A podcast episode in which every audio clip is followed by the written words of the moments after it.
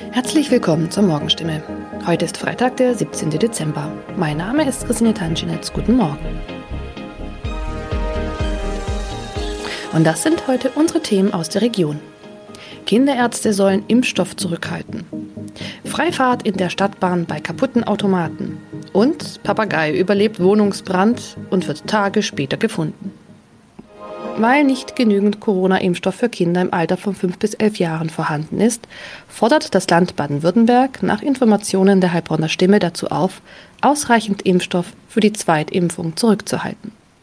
Von der Bundesebene wurde uns mitgeteilt, dass auch die Lieferung des Impfstoffs für Kinder im Alter zwischen 5 und 11 Jahren voraussichtlich nicht in der erwarteten Menge lieferbar sein wird, heißt es in einem Schreiben vom Sozialministerium, das am Donnerstag landesweit an die mobilen Impfteams, die Stadt- und Landkreise sowie an die Kinderärzte per Mail verschickt worden ist.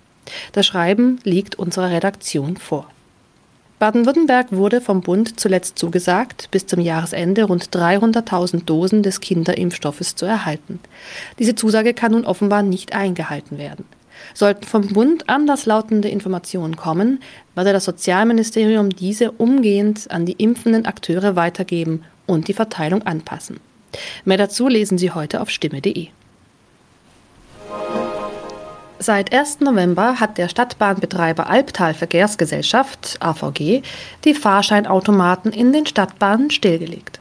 Sie sind noch da, funktionieren aber nicht. Da alle Haltestellen nun mit stationären Automaten ausgestattet werden, seien die Automaten in den Zügen nicht mehr nötig, erklärt die AVG die Gründe. Die Geräte sollen nun Zug um Zug in den 229 Stadtbahnen ausgebaut werden. Nur damit fällt auch die Alternative weg, wenn ein Automat an einer Haltestelle defekt ist. Was gilt dann? Manchmal sind Haltestellen einige Kilometer entfernt. Soll ein Kunde, der vielleicht wichtige Termine hat, so einen Umweg auf sich nehmen, wenn ein Automat an einem Haltepunkt defekt ist? Oder gilt eine Kulanzregel und er darf dennoch in die Bahn einsteigen? AVG-Sprecher Michael Kraut stellt für das Gebiet des Karlsruher Verkehrsverbunds klar, Dort dürfen Fahrgäste bei einem defekten Automaten an der Haltestelle einsteigen. Sie sollten den Defekt entweder dem Stadtbahnfahrer oder gegebenenfalls dem Prüfpersonal in der Bahn melden.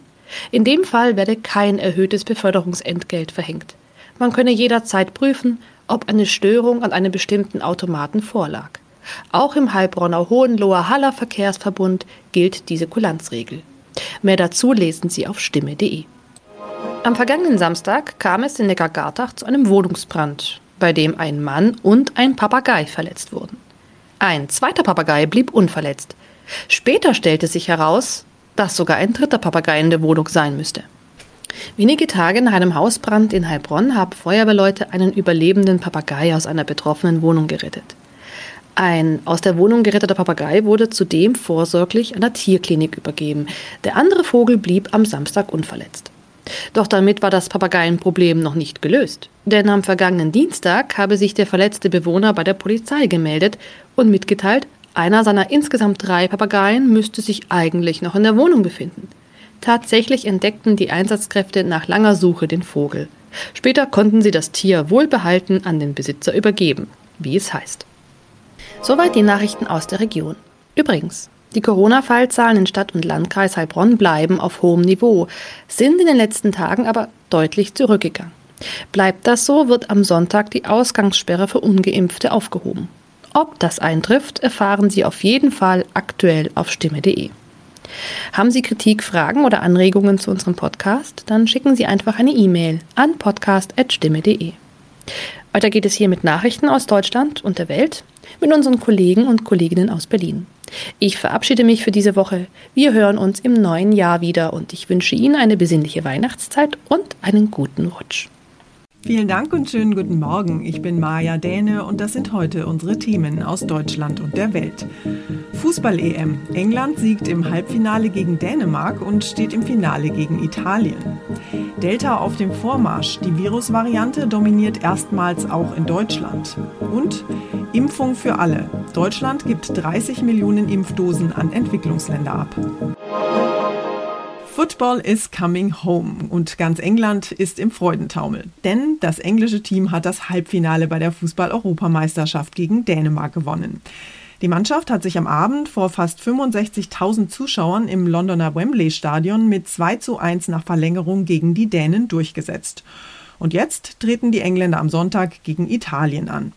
Unser EM-Reporter Philipp Detlefs in London ist mittendrin bei den Fußballfreudenfeiern. Philipp, wie war denn die Stimmung gestern Abend in London? die war absolut gigantisch und ausgelassen. Nicht nur hier in London, im Wembley Stadion, am Trafalgar Square oder am Piccadilly Circus, sondern im ganzen Land. In den Pubs, in den Biergärten, in den Wohnzimmern sind die Menschen ausgeflippt und haben diesen historischen Sieg gefeiert. So klang das am Wembley Stadion. Und so zu später Stunde hier im Osten von London. Und auch bis spät in die Nacht hat man gelegentlich nochmal jemanden Footballs Coming Home singen hören. Das war so ein bisschen, als wären die schon Europameister. Ich weiß gar nicht, wie die das noch toppen wollen, wenn England tatsächlich am Sonntag den Titel holt. Wie reagiert denn die englische Presse heute Morgen? Die ist genauso euphorisch. Der Daily Mirror schreibt zum Beispiel in Großbuchstaben endlich nach 55 Jahren der Schmerzen. So lange musste England ja nach der WM 66 auf ein Finale warten. Wahrscheinlich das beste Gefühl der Welt, schreibt die Sun und die Times titelt England schreibt Geschichte. Auch in den Medien klingt das fast so, als wäre England schon am Ziel. Das zeigt einfach, wie groß diese Sehnsucht war und was das für ein Wunderpunkt war, dass England bis auf das eine Mal immer vorzeitig ausgeschieden ist. Jetzt wartet im Finale am Sonntag ja Italien auf die Engländer. Das ist aber dann doch nochmal ein anderes Kaliber, oder? Ja, ich glaube, da lehne ich mich nicht zu weit aus dem Fenster, wenn ich sage, das ist der schwerste Gegner, auf den England bei dieser EM trifft. Und ich bin mir ehrlich gesagt nicht so sicher wie die Engländer in ihrem Freudentaumel, dass der Pokal auch tatsächlich nach Hause kommt und hier die Engländer den Titel am Ende holen. Football's coming home ist ja das Motto dieser Tage, aber einige scherzen jetzt schon und sagen Football's coming to Rome. Also er geht nach Rom. Die Italiener haben eine hervorragende Mannschaft und sind abgezockt genug, um sich den Titel zu holen. Also das wird eine ganz schwere Aufgabe für England, sich am Sonntag diesen sehnsüchtig begehrten EM-Titel zu sichern. Football is coming home oder eben nach Rome am Sonntag. Dankeschön, Philipp. Seit Wochen macht ja die hoch ansteckende Delta-Virus-Variante Schlagzeilen. Politiker und Gesundheitsexperten sind besorgt über die immer rasantere Ausbreitung. Und jetzt ist die Delta-Variante auch in Deutschland zur vorherrschenden Mutante geworden. Laut der aktuellen Zahlen des Robert Koch Instituts dominiert sie mit einem Anteil von 59 Prozent. Der Anteil der Delta-Variante hat sich in Deutschland innerhalb einer Woche erneut fast verdoppelt. Experten raten deshalb dringend weiter zu Masken tragen und anderen Corona-Regeln bis hin zum Testen. Andernfalls geht das Ding durch die Decke, so die Präsidentin der Deutschen Gesellschaft für Immunologie Falk wörtlich. Das RKI geht davon aus, dass es sich im Moment bei knapp zwei Dritteln der PCR bestätigten neuen Corona-Infektionen in Deutschland um eine Ansteckung mit der Delta-Variante handelt. Nur noch bei einem Drittel gehen Infektionszahlen auf die Alpha-Mutante Monate zurück, die im letzten Winter die Infektionszahlen in Deutschland in die Höhe getrieben hatte. David Riemer, Berlin. Die Impfkampagne in Deutschland läuft inzwischen einigermaßen reibungslos. Die Quote der vollständig gegen das Coronavirus geimpften Menschen wird heute wohl die Marke von 40 Prozent überspringen. Trotzdem macht Gesundheitsminister Spahn weiter Druck und fordert einen Impfruck in Deutschland. Aber nicht nur hier bei uns muss die Impfquote weiter steigen, sondern weltweit. Es ist in unserem ureigenen Interesse, die Welt zu impfen, so Spahn. Deshalb gibt Deutschland bis Ende des Jahres mindestens 30 Millionen Corona-Impfdosen an Entwicklungsländer und andere Staaten ab. Für die kostenlosen Spenden sollen Impfdosen der Hersteller AstraZeneca und Johnson Johnson genutzt werden. Der größte Teil der Spende soll über COVAX verteilt werden, ein internationales Programm, das dieses Jahr zwei Milliarden Impfdosen in ärmere Länder bringen soll. Noch mehr Unterstützung kommt aus dem Ministerium für Entwicklungshilfe. Das stockt die Corona-Soforthilfe für Kleinbauern in solchen Ländern um gut sieben Millionen Euro auf, auf dann fast 20 Millionen. In Deutschland zeigt eine neue Studie jetzt, wie sich das Coronavirus verbreitet. Vor allem ältere Menschen bekommen demnach oft gar nicht mit, dass sie das Virus in sich tragen. Deshalb geben sie es oft weiter, ohne es zu wissen. Jana Laumann, Nachrichtenredaktion. Haiti, das ärmste Land auf dem amerikanischen Kontinent, taucht in unseren Nachrichten ja eher selten auf. Das bitterarme Land leidet seit Jahren unter Gewalt und Korruption. Fast die Hälfte der Bevölkerung braucht humanitäre Hilfe und seit eineinhalb Jahren gibt es dort kein Parlament mehr. In der Nacht zum Mittwoch sind dann Unbekannte in die Residenz von Präsident Moïse eingedrungen und haben den Staatschef ermordet. Vier Tatverdächtige wurden getötet und zwei weitere festgenommen. Die deutsche Bundesregierung hat sich bestürzt darüber geäußert, es muss jetzt alles dafür getan werden, dass die Sicherheit und die Stabilität in Haiti nicht weiter gefährdet wird. UN-Generalsekretär Antonio Guterres verlangt, dass die Tat aufgeklärt wird und die Täter vor Gericht gestellt werden. Die Regierung spricht von einem wohlkoordinierten Angriff durch gut ausgebildete Täter, die Englisch und Spanisch sprachen. Der Übergangspremierminister und Außenminister Claude Joseph scheint übernehmen zu wollen. Weil es nach ausgefallenen Wahlen seit anderthalb Jahren in Haiti kein Parlament gibt, wurde er aber nie verfassungsgemäß als Regierungschef bestätigt. Außerdem hatte Moïse erst am Montag einen neuen Premierminister ernannt. Der Vorsitzende des obersten Gerichtshofs ist vor wenigen Wochen an Covid gestorben. Im September stehen Wahlen an. Aus Mexiko-Stadt Nick Kaiser. Und wir schauen noch kurz in die USA. Dort haben die Behörden zwei Wochen nach dem dramatischen Einsturz eines Hochhauses in Florida die Hoffnung aufgegeben, noch Überlebende zu finden. Die Einsatzkräfte in Miami hatten ja Tag und Nacht die Trümmer durchsucht und am Ende nur noch Leichen gefunden. Deshalb gehen sie jetzt von einer Rettungs- zu einer Bergungsaktion über. In den vergangenen Stunden sind weitere acht Leichen gefunden worden. Damit steigt die offizielle Zahl der Toten auf 54. Dutzende Menschen werden aber immer noch vermisst. Die Bergungsarbeiten werden jetzt auch noch durch den herannahenden Tropensturm Elsa gefährdet. Das Nationale Hurricane Zentrum in Miami warnt bereits vor teils lebensgefährlichen Sturmfluten. Dieser Tropensturm an der Golfküste war auch der Grund gewesen, dass die Gebäuderuine in Surfside Miami vorzeitig gesprengt werden musste.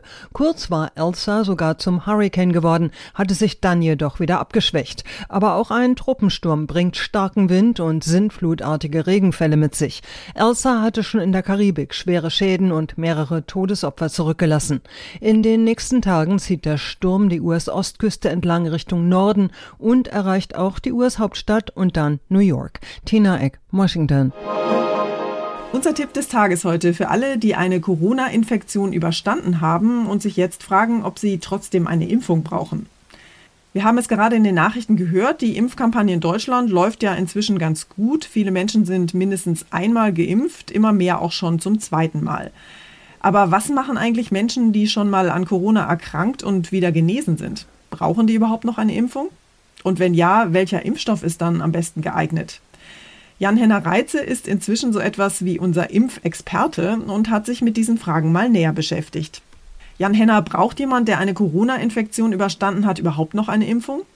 Der Körper ist ja schon einmal mit dem Coronavirus in Berührung gekommen und hat darauf reagiert, indem Antikörper gebildet wurden. Prinzipiell ist das auch genau, was eine Impfung auslöst, dem Körper beibringen, wie er sich gegen das Coronavirus wehren kann. Selbst wenn bei Genesenen nur noch wenige Antikörper nachweisbar sind, reicht eine Impfung, um den Boost-Effekt auszulösen, also die Immunantwort des Körpers auf Corona noch einmal zu verbessern. Das heißt, auch Genesene brauchen noch eine Impfung, allerdings eben nur eine. Aber was ist, wenn ich unbemerkt Corona hatte und mich deshalb zweimal impfen lasse? Ist das dann gefährlich?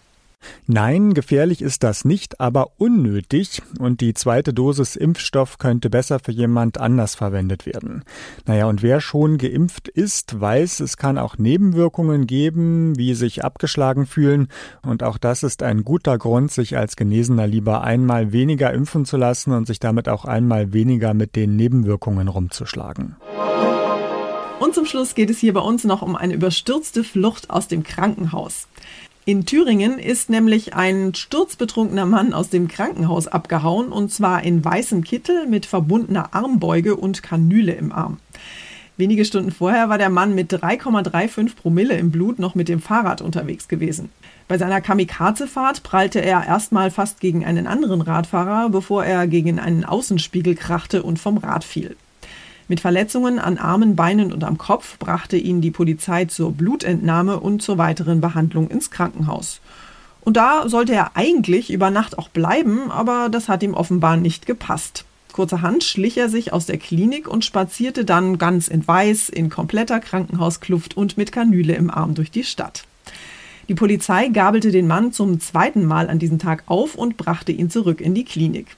Die Ärzte entfernten die Kanüle im Arm, danach durfte er das Krankenhaus auf eigenen Wunsch und in seinen eigenen Klamotten verlassen. Das war's von mir für heute. Ich bin Maja Däne und wünsche Ihnen einen guten Start in den Tag. Tschüss und bis morgen.